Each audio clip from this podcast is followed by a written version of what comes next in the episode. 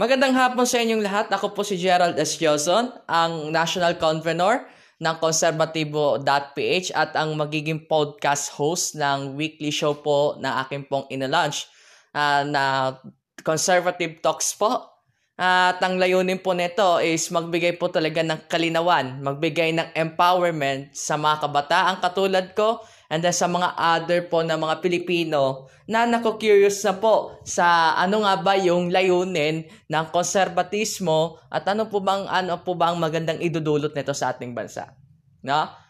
Ako po ay uh, currently na uh, labing siyam na taong uh, be, uh, 20 uh, 21 na taong gulang at nag-aaral po ako ng Master of Science uh, in, in Information Technology with a dual degree po ng Master of Public Administration, major in uh, account uh, International Affairs po. Both po na tinitik ko is sa De La Salle University Manila Campus. No? So, ang, ang purpose po ng podcast na ito is, yun nga po, kagaya po na sabi ko nung una, magbigay po ng kalinawan sa bawat isa kung ano po, kung, ano, ga, kung gaano kahalaga yung pagiging konserbatibo at ano nga ba yung sinusunod ng konserbatismo. Diba po? Kasi po sa liberalismo, socialismo na dito po sa Pilipinas is liberalismo ang ating society. Ibig sabihin po, uh, mas open po tayo sa mga pagbabago at mas malawakang freedom ang ating sinusuportahan under liberalismo.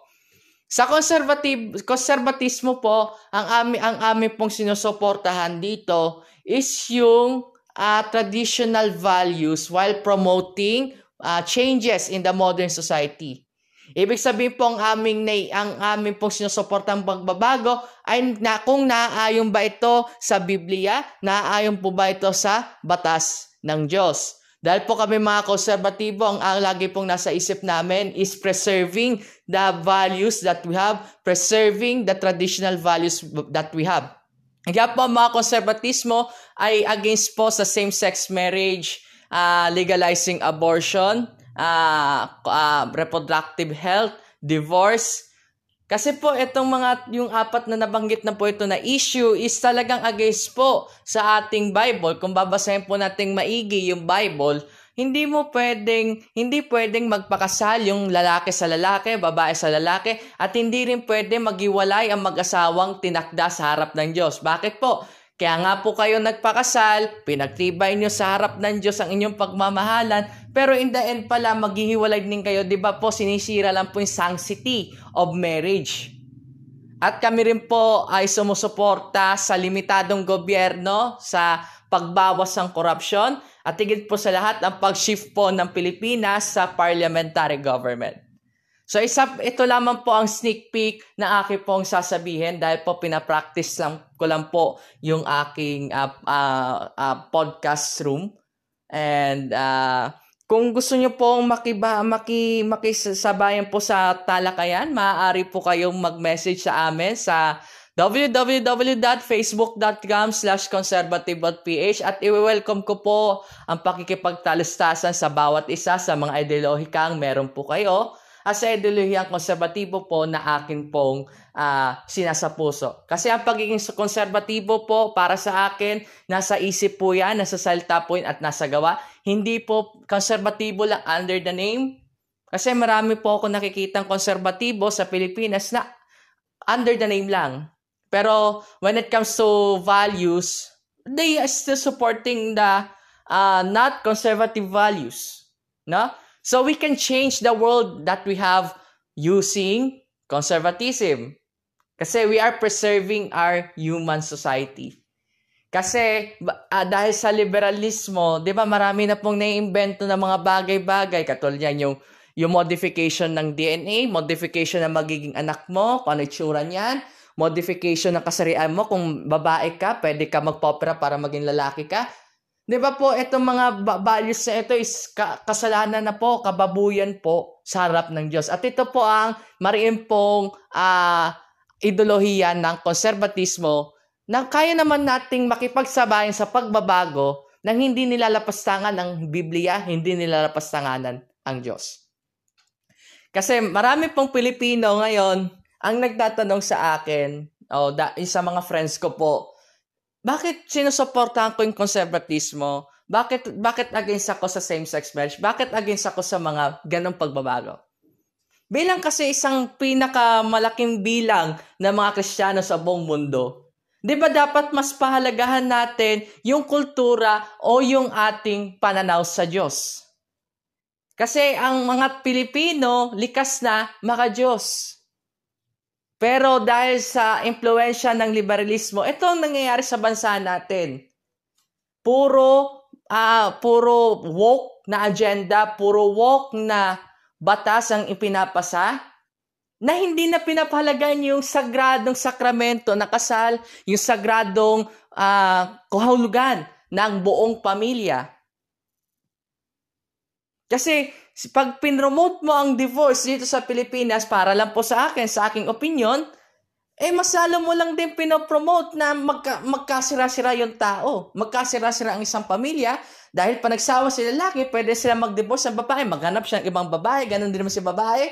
Pa nagsawa sa lalaki, o iwan si lalaki, hanap na naman ibang lalaki. Di ba po, dapat kasi uh, hindi kailangan ng divorce. Pwede naman pong annulment na lang, modification na lang. Pero hindi na po natin kailangan pa ng another batas na mag, magsasabatas ng divorce. Dahil una sa lahat, labag na po ito sa Biblia. Kung babasahin natin ang Biblia, kasalanan na po yan sa Diyos. Pangalawa po, yung same-sex marriage. Hindi ibig sabihin na against sa mga konserbatibo sa same-sex marriage. Ibig sabihin ay kontra na kami sa gender equality. Kami ay pabor sa gender equality. Pabor kami diyan.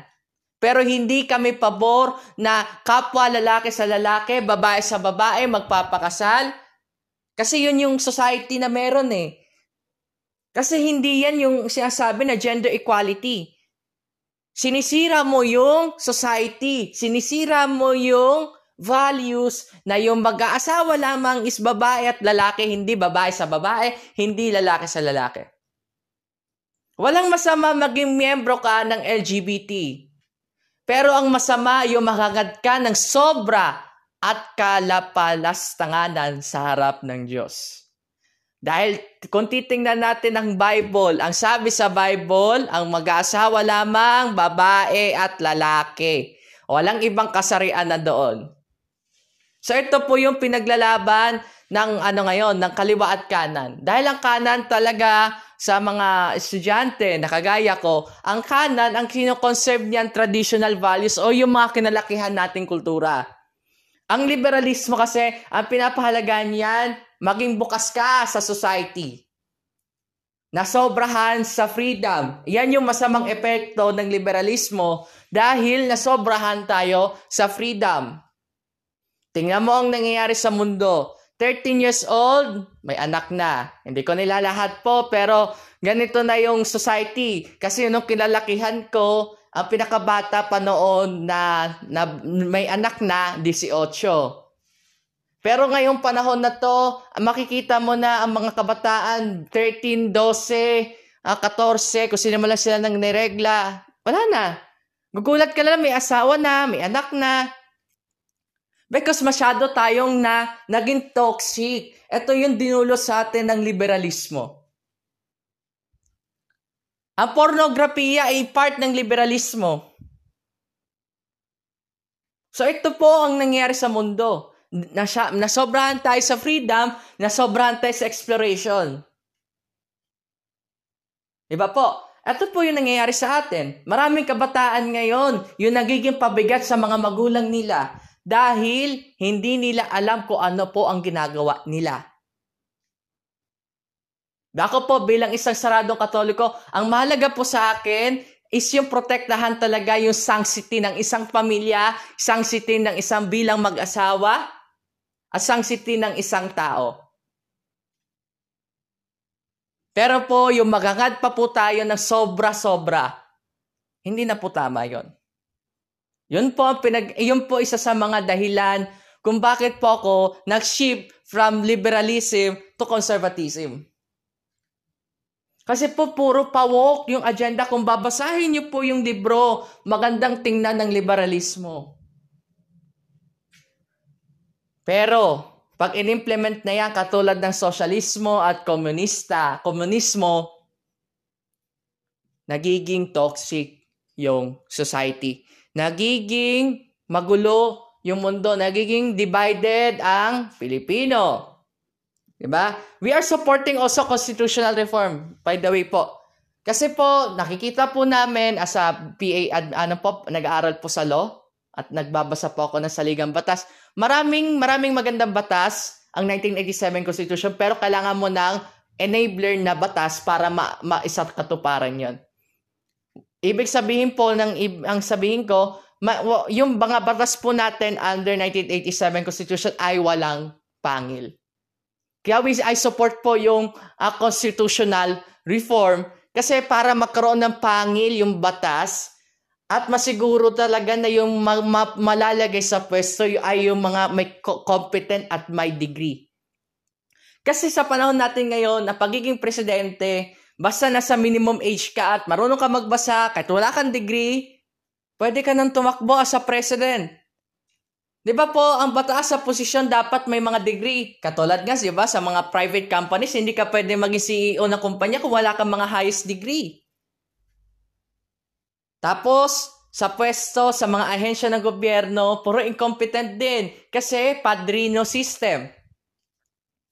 Bakit walang napapakulong na korap-korap ngayon sa panahon ni Mr. Duterte? Kasi, hindi pwede na walang share siya dyan. Eh, hindi ko po sinasabi na may share, pero biruin nyo, sa tagal-tagal na ng issue kay Duque, hindi maalis-alis si Duque. Bakit? Kasi may share si Godfather. Kaya nga, galit na galit si Godfather kay Kowa kasi nabubok yun yung mga anomalya.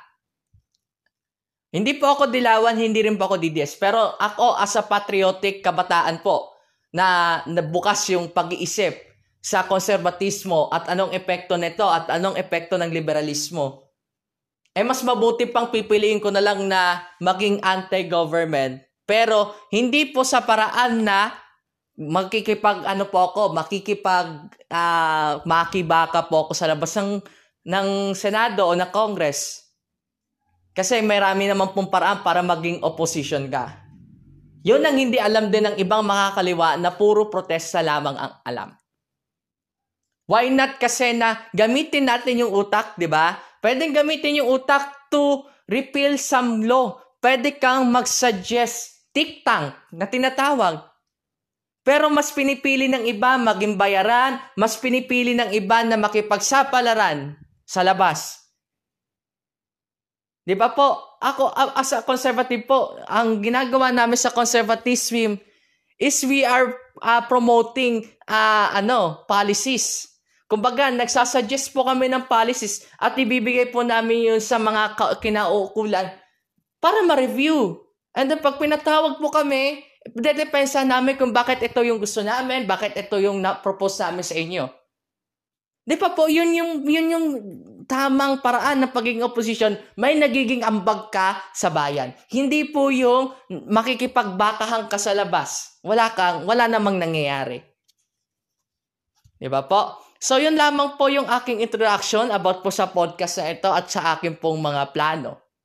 Na? So kung gusto niyo, paulit lang po, kung gusto niyo po makisalo sa aking diskusyon, maaari po kayong mag-chat sa aming official Facebook page at www.facebook.com slash conservatism.ph At ang aking pong podcast ay lagi ko pong i-upload every Friday po ng alas 8 ng gabi.